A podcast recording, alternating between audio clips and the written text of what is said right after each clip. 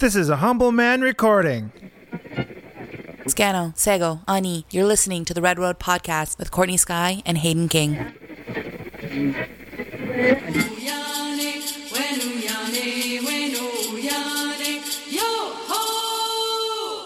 We got two bars of battery. Are we recording? Yes. How are you doing this morning, Courtney? I'm doing very well, Hayden. How are you? I'm great. It's a beautiful, beautiful day on the red road. I feel like we're commuting less in rush hour, so the commute is much more pleasant. It is, and it's much, um, yeah, it's much shorter. So our podcasts are getting shorter.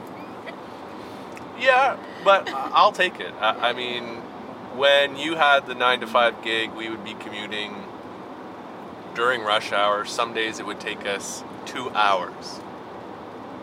Yes. Oh, two hours plus. Yes. like Six Nations to Hamilton to Toronto. It was Yeah. ridiculous. And now, you know, we're leaving at 10 30, 11 a.m., coming back at 6, 7, 8 p.m., yeah. no traffic. It's a breeze. I might as well be living at St. Clair and Lansdowne. Yeah. Exactly. It's great. Uh, great commute. So I'm also excited. I have convinced you to do a mukbang. this is the Red Road mukbang. I still don't even know exactly what a mukbang is. It is just two people enjoying food together, having pleasant conversation, and enjoying the food. Do you want to talk about the food that we're having right now, Aiden? Sure. So, uh, I went turkey hunting, I guess about a week and a half ago, and um, was a successful hunt. And uh, I try to use every part of the bird.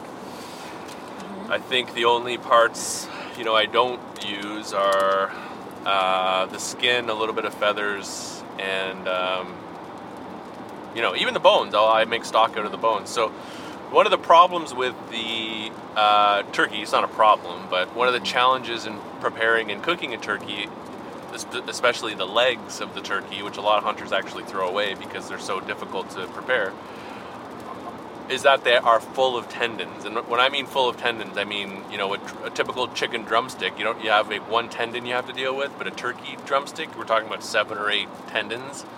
So they're just all through the meat, and it's difficult to, to cook them in any way. So what I decided to do this time was to to just carve as much of the meat off of the bone as I could and make jerky.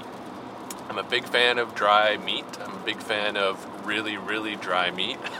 so I don't use salt. I don't cure it. I just I just uh, thin strips, put it in the oven, 170 degrees, crack the door a little bit, and just all day um, or all night you you, uh, you you dry that uh, turkey meat.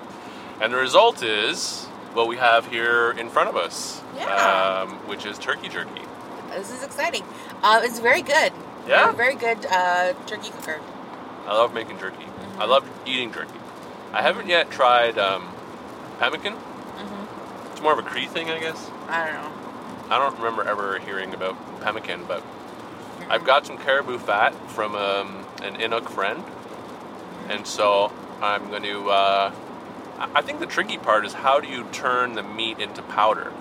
Because apparently you got to turn the meat into like really fine granules and mix it with the fat, then get some blueberries or Saskatoon berries, whatever, and then mix mix them in there.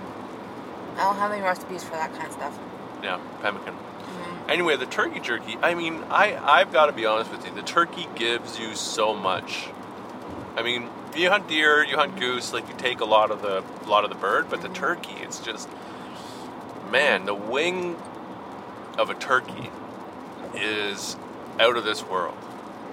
Just the flavor, it's just like it's like a pre-salted pink nugget of just delicious wonder.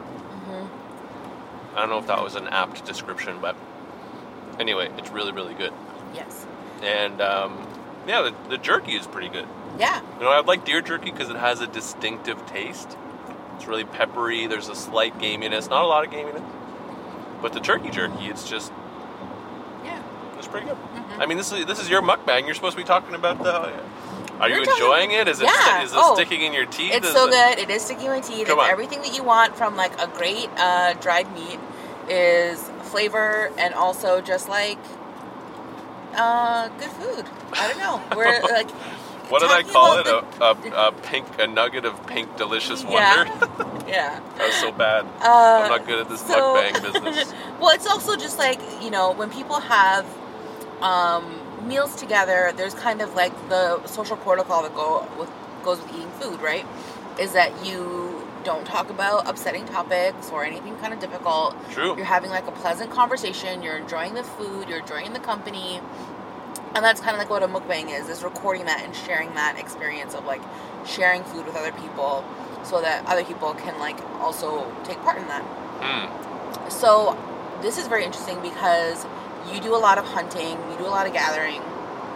Um, my family maintains like our agricultural practices of the Haudenosaunee. Um, I don't do a lot of gathering. you know, No, not really. I like picking berries.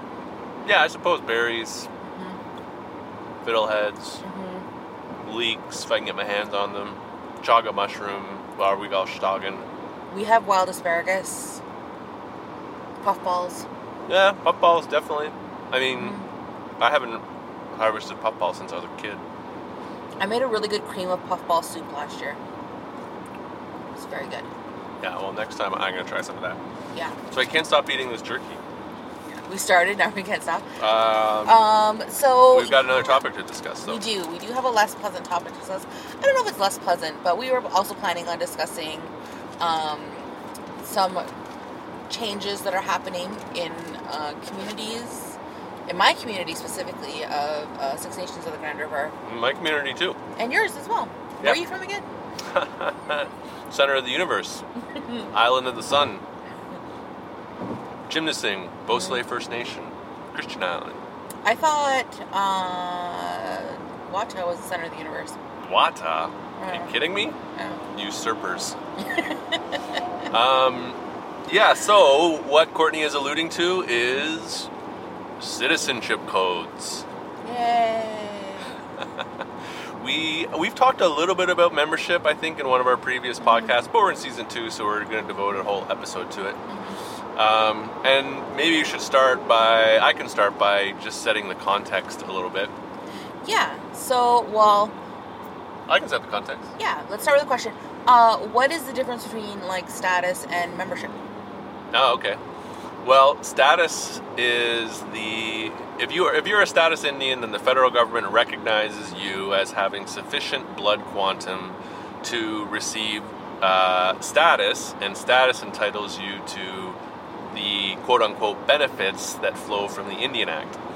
And somewhere along the line between 1876 and 1951, the federal government started wrapping in its standardized notion of treaties to the Indian Act. So people got confused. I think on the plains this is more so, but people, you know, they think of their status card as a treaty card because it entitles them, you know, the status card will entitle them to their treaty rights.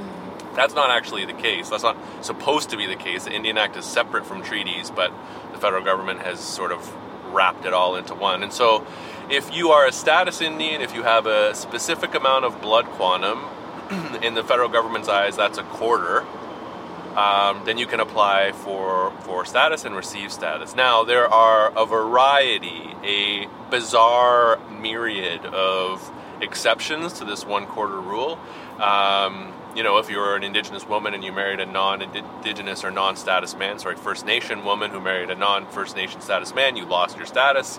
If you're a non-status First Nation woman or non-First Nation woman who married a status man, like my mother, you got status.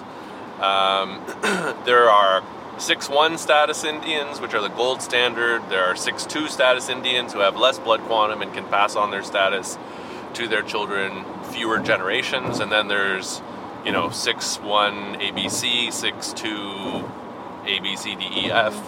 Um, and so the federal government has this twisted logic of uh, trying to tr- trying to use blood to define indigenous people, and then over time, of course, uh, that that uh, calculation, the hope is that, that that fewer and fewer Indians are are made via status, and so court case after court case has uh, compelled the federal government to change the Indian Act to take some of the discrimination out, because of course status rules discriminate against women and um, and they be, they've, they've they've slowly responded and, and, and loosened the definition of, of who has status and who have, doesn't have status, which has led to the Descheneaux decision and Bill S3, which is what we're going to talk about now. Band membership, on the other hand, uh, can or cannot be tied to status. In 1987, uh, the Indian Act changed, 1985, I guess, but in 1987, communities were given the quote unquote right to determine their own membership rules. So they could de-link status from membership because until 1987, you would only be a member of your community if you were a status Indian. But after 1987, communities could say, well, you know what, status isn't an appropriate qualification for membership in our community, so we're going to choose something else. We're going to, we're going to, it might be genealogy, it might be community connection, it may still be blood quantum, um, but it's something else. And so instead of, if you're a band member, you may have status, but you may not, but you are entitled to certain community benefits. So you can live on the reserve, you can be buried on the reserve. Uh, you can operate a business on reserve. You can vote. You can participate in, in community governance. Um, you know, if you're from my community, you can access the ferry uh, at, at a member rate. Treaty um, annuities, treaty uh, PCDs, land claims, you can have access to those too. So, increasingly, we see the delinking of membership from status. Now, a lot of communities are now being hit in the face. I don't know if that's an appropriate metaphor, but uh, with the Descheneaux decision, where uh, well, many communities are now saying, "Holy shit, we better delink membership from status because we're about to get flooded with new uh, member applications." And as long as our membership is tied to status, it'll be the federal government who determines who's a member of our community and who's not a member of our community. Yeah, and I think can we stop here and like Yes, talk we a, can stop. a little bit about what's happening here. So, um, the Descheneaux decision is about um, resolving some of these the legacy of the historic sex discrimination that's existed within the Indian Act and how status is determined. So, what it could potentially do is um, go back to people who have lost status or their status did not uh, didn't flow correctly from historic sex discrimination and people who were not status Indians before are going to be able to regain status. And there's this um, estimation that as many as 2 million people will become eligible for status that no longer had it before because they can prove um, that their descendancy is linked in the, in the same way that a lot of other people's status is linked. It's going to reclassify a lot of people who have status now, and it's going to change um, essentially the population communities. This is a specific concern for Six Nations. So, my community, Six Nations, is one of the most populous First Nations in Canada. We have 26,000 band members right now, about 13,000 that live on reserve, and we could potentially see another 75,000 members added if uh, by INAC estimations of who had lost status and who could potentially regain it. It puts a lot of stress on communities who rightly are skeptical that the funding that they receive from INAC is not going to accommodate the increase in uh, population they're going to be expected to serve at community level. And so it's putting a lot of pressure on communities to adopt uh, more stringent uh, definitions of band membership to potentially offset this financial impact at the community level. So it's like 1985 all over again. Yeah. It's like 1985 all over again. Although I think the sort of male chiefs that are in power are less vocal about it.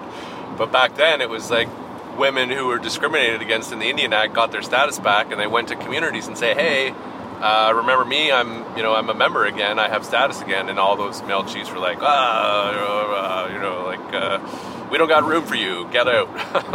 uh, and sort of double, you know, you changed the Indian Act and the discrimination, but then when it got to the community level, it was like there was still a lot of resistance to that. And I think it it's changed. You know, I mean, Indigenous women, First Nation women, are still struggling to try to, you know, end that discrimination. And the- there's there's still a lot of dissatisfaction with the Descheneaux bill. Yeah, the Descheneaux bill does not uh, actually. So, I had the opportunity to present to um, the Standing Committee on S3 and do a bit of advocacy there. And so, if you look at some of the First Nations women who have been championing um, this issue, what people like Sharon McIvor or uh, you know some of the founders of NWAC, what they will say is that uh, 618 all the way. If you are uh, deemed to be an Indigenous person, you should be able to pass that same status down to your children, and um, that it should be free from sex discrimination. And so a lot of uh, advocates have you know pushed for that, and it's been taken to the UN and found to be discriminatory. And so originally the Descheneaux decision was supposed to be, oh, and also uh, deal with cases of unstated paternity, which is uh, Lynn Gehl's uh, court case. So Descheneaux, the Descheneaux decision is trying to do that. It was originally called Ending Sex-Based Discrimination in the Indian Act. There are still a number of instances where sex-based discrimination persists even with the Descheneaux changes. And Yeah. so now they've just changed it to changes responding to the Descheneaux decision. So there are still a number of issues that remain with how status is determined. There's no clear way on how um, to deal with uh, issues of adoption, issues of same-sex couples, um, you know, issues of people who um, lost their status through um, going to school, enfranchisement, people who are forcibly enfranchised by their families. This is something that um, happened with a lot of communities where uh, parents could uh, choose to enfranchise their children against their children's will to receive financial compensation. And so the people who are descendants from those, they're not going to see, potentially not see their status restored uh, through these changes either. And of course, there's the, just the glaring issue that I think most critics point out that um, the federal government's the one who's ultimately still determining who gets status and who doesn't get status. Though I think, and this sort of relates back to my earlier point about resistance at the community level, you know, I, I remember watching some of the standing committee testimony, and one of the one of well, it was uh, Chief Joe Norton from Kahnawake. Kahnawake or Kanesatake?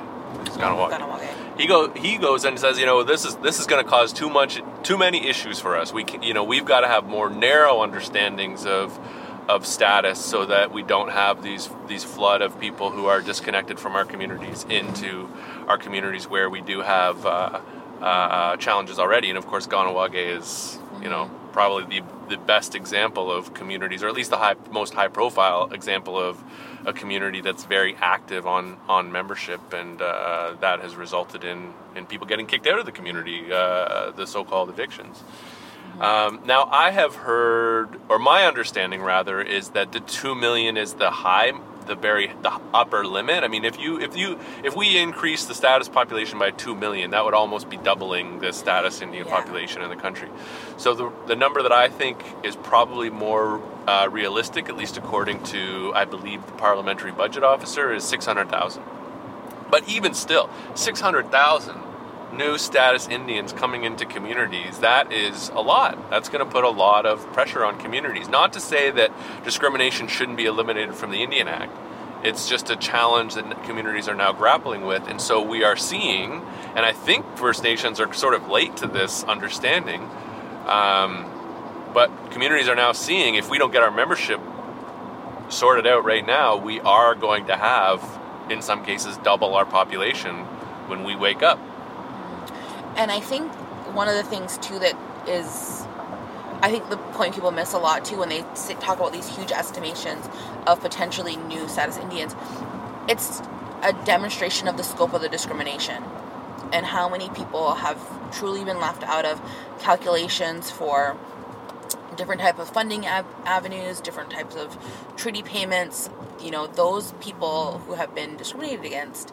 You know, the this is instances. You know, in the Descheneaux decision, there was like one the specific example of like the cousins rule, right, where even with uh, C31 uh, amendments to the Indian Act, you still had this legacy of people who were deemed like a, a lower class or lowest lower status of um, being Indigenous, even though they were first cousins, had the exact same Indigenous versus non-Indigenous parentage, um, but they because of these, you know, the inability to fix um, the issues through previous amendments, they were had different. Um, status classifications uh, for them. Like if you had a, if you were born to this if you had the same grandparents and you both of your parents at different times married non-indigenous people pre-85 post-85 the remedies that were ascribed to you were different Mm-hmm. Mm-hmm. so Yeah. it's it's really um, it's I mean, a it's a mess that's been created by INAC Definitely, definitely. and their definition of communities and the inability of our communities to actually say who it, who lives here, who's a part of us, and who isn't, and it creates a lot of issues in our community, right? It, it um, Definitely, it definitely does. Who belongs, who doesn't Yeah. belong, and uh, What I mean, sh- we could spend this entire commute, every commute this week, just talking about how absurd and bizarre Canada's status rules are and the consequences of them. Mm-hmm. Um, but we do have this situation, and and well, we do have this situation now where communities are saying, okay, let's get our membership business in order, and you know, that was a very long context. That was a very long lead up to what, we, what I guess we were going to have a conversation. We're running on a road here, but we were going to have a conversation about Six Nations uh, proposed citizenship code, uh, which is a response to this context. In my own community, I, I chaired the governance committee for many years in my community, and we tried to tackle membership, uh, the membership code, and ultimately we we failed. Um, and so now we're you know when when the when uh, when when uh, these changes are made uh, we won't be prepared. But your community six nations is is is gearing up and they got a citizenship code to address these issues. And what does that citizenship code say? Because people are not exactly pleased. Yeah, people are not pleased because it, it does continue to uphold and use definitions of blood quantum to determine membership, right? And I think that there's definitely at least the academic or like online argument that people don't necessarily want to see blood quantum used to determine membership or rights entitlement, right? Like I think that that um, and it continues to um, use the methods and calculations of the colonizer to determine our own you know we put a, a, brown face on it when we do that kind of uh, work on their behalf right if we continue to use the same types of methods and and determining amongst ourselves right as opposed to what historically how Haudenosaunee would have determined their um, who our members of our community are, right? So traditionally, it would have been, you know, if your mother is Haudenosaunee, then you're Haudenosaunee, and there's no halves. You can't be half in our communities, and and blood quantum played not a significant role in it. It was more about, you know, who is your clan mother, and there are instances where people born to men could be adopted into the community, and so adoption was very, um, very common in our practices. And we also had a lot of non-indigenous people that would come and join and live within our our governance system, right? As long as they're willing to uphold the laws of our communities, and they would be welcomed. If you look at some of the census data, uh, you know, in the 1800s of Six Nations, you would see, uh, you know, Germans, Irish, Black people living in our communities, um, noted by the census taker to say, like, you know, there's a, a, other people that are living in this community as well. So there's uh, going to be a referendum and a vote on changing the membership code in Six Nations May 25th. So if you're listening to this podcast and you're a member of Six Nations, you're able to vote on it and see the information online and whether it's something you want to be. Because they've been doing a lot of like information sessions in the community and things like that. But I think you know there are some people that are unhappy with it. yeah i can understand But You there know- are but there are a lot of people who are happy with it. There are a lot Right, of people in our right. community that do believe that blood quantum matters. When we were doing the consultation for our membership code, the elders, well, not all the elders, but some of the elders were like, "Yeah, blood, blood fucking matters." Yeah. So we want, we don't want, we don't want people with no blood quantum coming around our community. I mean, we're already an island, and people are, you know, give anybody that they don't know. You know, the boat pulls up and you get off the boat, and the whole community can see who gets off the boat, and you're like, "Who's that guy?" You know, Yeah. who's, who's that? And uh, I think you know that sort of amplifies the concern about who belongs and who doesn't belong. But yeah, the blood definitely matters. Mm-hmm. Now, um, the the Six Nations citizenship code is pretty steep, though. I mean, fifty percent. You got to have mm-hmm. fifty percent, not just Indian blood quantum, but fifty percent Haudenosaunee Six Nation blood mm-hmm. to apply to be a member of Six Nations. To apply to be a probationary member of Six Nations. And if you can prove that you're a good citizen and don't violate the laws of the community, then you can become a full citizen of, of the community. 50% is kind of a lot. I mean, you know, I'm, I don't know if you read a lot of J.R. Miller, but it was one of he. I read a lot of J.R. Miller when I was like 19, and for whatever reason, it's stuck in my brain ever since then.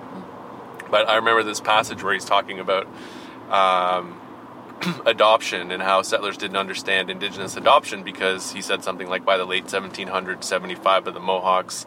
Uh, in uh, in uh, the Great Lakes region weren't Mohawk by blood because mm-hmm. adoption was such a common thing. Now, that might be high, but you know, mourning wars, uh, adoption was prolific. It was a prolific yeah. practice among the Haudenosaunee, less so among the Anishinaabeg, but we definitely practiced adoption. Mm-hmm. We have a mm-hmm. whole clan set aside for adoptees. Mm-hmm. Um, so this doesn't does this? I, I, mean, this is a question, but does this, you know, fifty percent Haudenosaunee Six Nation or fifty percent First Nation blood?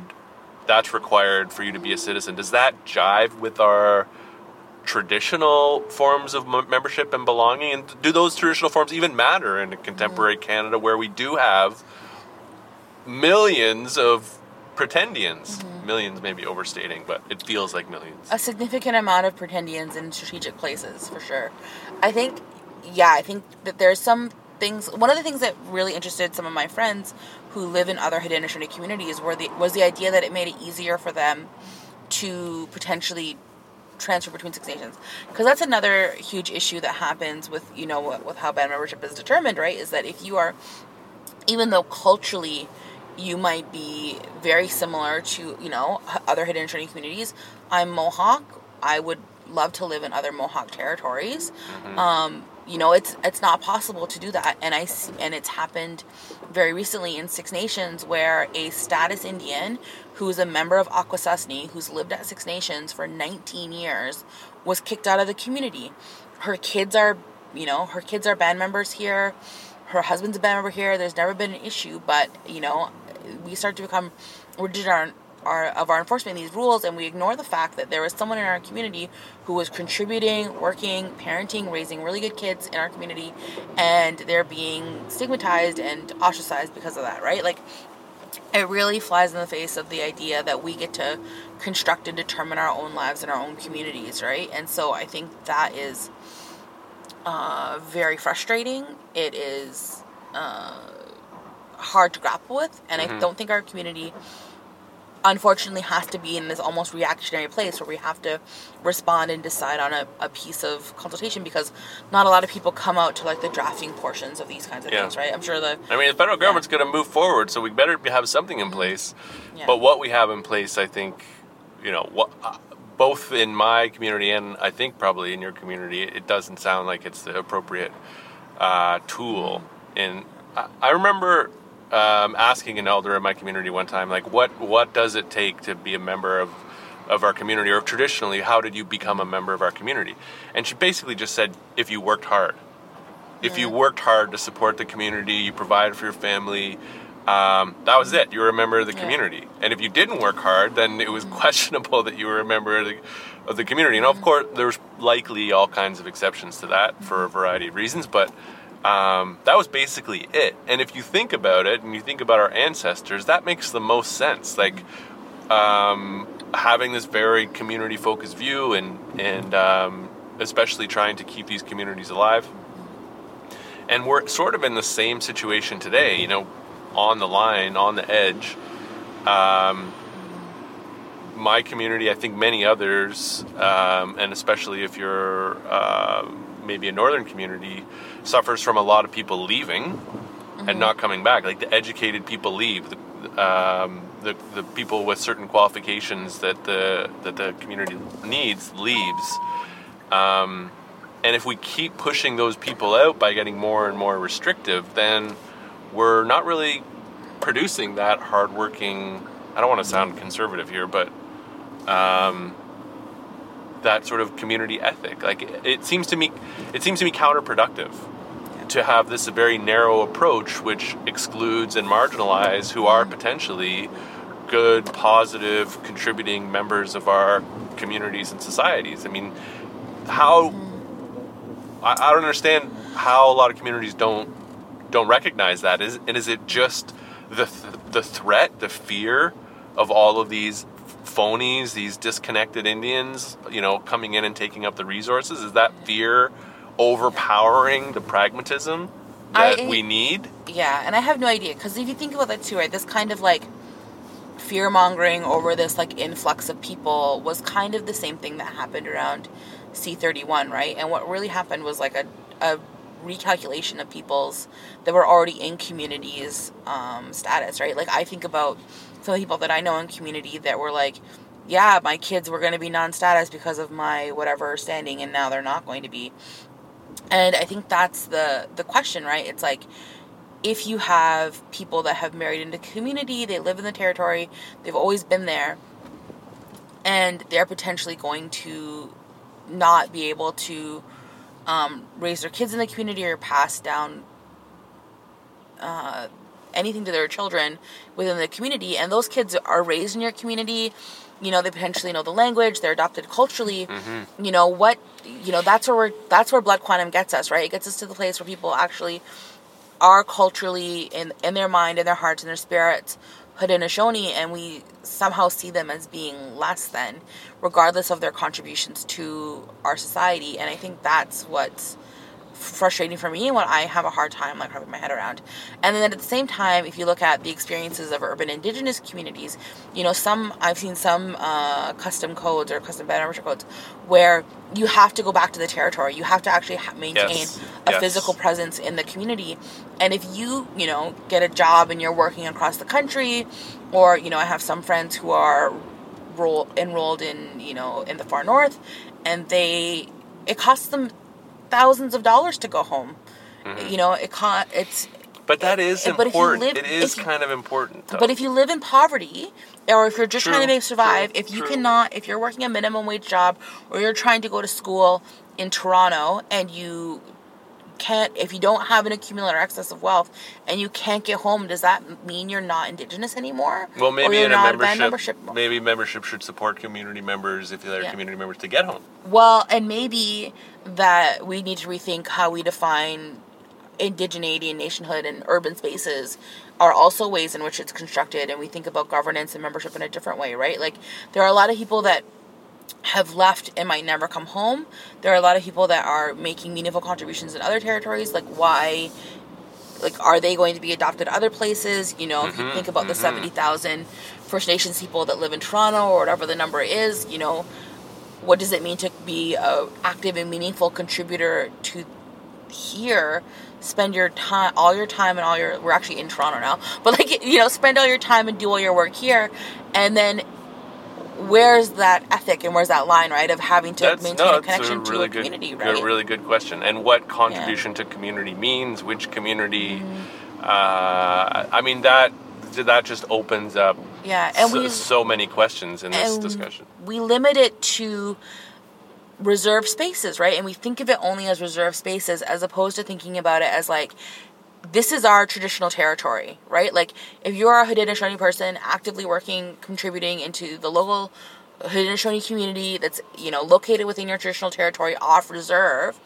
and you don't ever get a chance and you can't financially afford or it becomes unfeasible for you to travel, you know, several hours away to where your family's history historically was why are we limiting that why do we continue to impose that onto our people right is instead of thinking of like new and realistic and dynamic ways of how our community functions right that's mm-hmm, mm-hmm. valuing vibrancy of I think we are we're getting a little bit away from the membership code or membership Yeah. law status discussion specifically, but this is really a really pr- pressing question, I think, and I, think more and more. And I've always been sort of reserve based in my thinking, and I'm over the past few years understanding better. Um, I mean, I've been an urban urban Indian for years and years and years, so I don't understand why it's taken me so long to understand the um, uh, the urban indigenous community as a you know nation may not be the right word, but as part of quote unquote the nation. Um, but there is also that slippery slope where we start we start going down this very individualistic path, and you know the community contributions that we make are less so less identifiable in urban contexts, and um, in some cases, less identifiable, and um, and I think that there's that emerging fragmentation. And maybe if communities were better at welcoming or embracing or bringing back at least. Um, you know, not in a physical way, but still some type of material way, then we wouldn't see that fragmentation and that move away from community towards individualism. And uh, I mean, this is a discussion about nationhood and what nationhood means, and you know, the community versus individual. And and again, I don't. I think we're getting a little bit away from what we were talking about when it comes to membership. Um, so so yeah, I, I, I mean, I don't disagree. I think that those are really important and heavy questions that we need to grapple with. And I think if communities were, you know, had more representation from from urban folks, um, we might see something different. But instead, we do see these membership codes that are very reserve based, that are very blood quantum based, that are very, you know, I mean, Six Nations, you got to go through a c- criminal background check to even be a probationary band member. I mean, that's that's Yeah. I mean, is that we're trying to protect our our, our citizens that are already here, or is It that definitely- is that like recognizing the over incarceration of Indigenous peoples? like, what is going on there? It definitely. So our community is very conservative, right? We are a very conservative leaning community. Um, I think Haudenosaunee people tend to be very conservative minded people, and um, I think that there's been a lot of questions in our community around um, traditional governance and the ability to banish people. Um, we've had people in our communities that are murderers who have murdered Native women who have committed heinous crimes and we can't keep them from our community, right? No one wants them in our communities and we can't keep them out. And that I think is one of the things that's very difficult, right? Because we think about justice in a very punitive way, right? Because of our oppression and colonization. And it's I think it's definitely based in that around the idea that people don't want uh, murderers in our community. And I can think of a Yeah. specific example of someone who's basically been run out of our community because they cannot show their face, right? And that's a way that like social pressure is exerted. But I think that is that I think is specifically around that kind of thing are people who commit violent crimes and having them not um, be in the community. Yeah, you know, it's not your just your community. I mean, mine and I think others. There, there is a significant conservative streak running through our communities. You know, there was a there was a campaign a couple years ago on my reserve to have all band employees uh, drug tested. Mm-hmm. I mean, that's that's kind of heavy. Just don't let don't let white people know about this. Okay. Well, it's like our last episode too, right? We are talking about you know the ways in which how oppression works, right? And that people who are oppressed learn Yeah. and adopt those practices and they exert it and reinforce it on each other. And that's one of the ways that happens, right? Our communities are incredibly conservative, and um, I think are are very likely to you know make decisions in a way that are They're risk averse. yeah they're risk averse, but it's essentially this uh, the idea of like um, being very insular and protective of what Yeah, we have yeah. left, right? But the risk of the risk and the risk adverse nature is the risk of actually, you know, being an authentic, genuine indigenous community. Like we're a risk adverse to. To, to, to trying to actually do that because there's been this uh, 150 200 years of conditioning to to be afraid to be afraid of everything um, now there's also a termination clause in the Six Nations uh, code, and and that's a really tricky one too. I remember when we were having this discussion in my community, it was like, can you actually terminate somebody's citizenship? You know, like that they're born with that. Although in these processes we're creating now, we're bestowing citizenship on people, um, as opposed to coming from any sort of inherent right. But um, yeah, we're now now we're talking about about banning people about uh, not well banning people is one part of it. I mean, with the, with these citizenship codes, you can deny people residency, um, but you can also terminate their citizenship if they're not abiding by the, the the laws of the community. And in this case, it would be, I presume, the elected band council. Yeah, I think it would be the yeah, it would be them, and they would. um Sorry, these dogs are super distracting. um, there's like just little fluffy what are those white dogs? dogs, like Bichon Frise. Pomeranians? I don't know. They're something, but they're just freaking the fuck out. It's so funny. Um, Three little white dogs. three little dogs. Three little dogs. What to describe?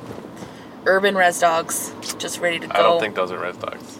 Um, you never, you Who's gonna kick out the res dog? What about the res dogs? Where's the Oh, we're keeping the res dogs. Yeah, right. The res dogs all have status.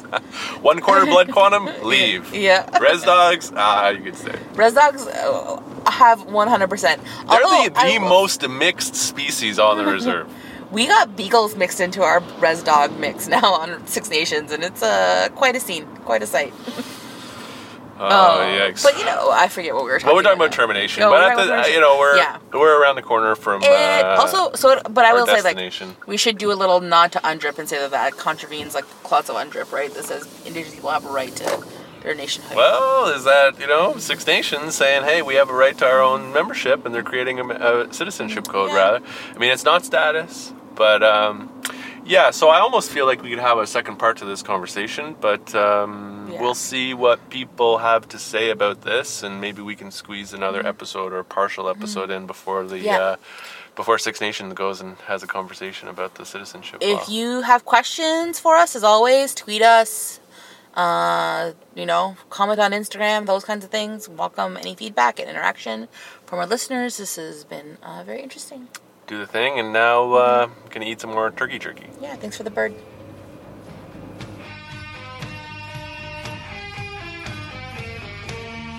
You've been listening to the Red Road Podcast, created by Courtney Skye and Hayden King, sound and audio editing by Humble Man Recording.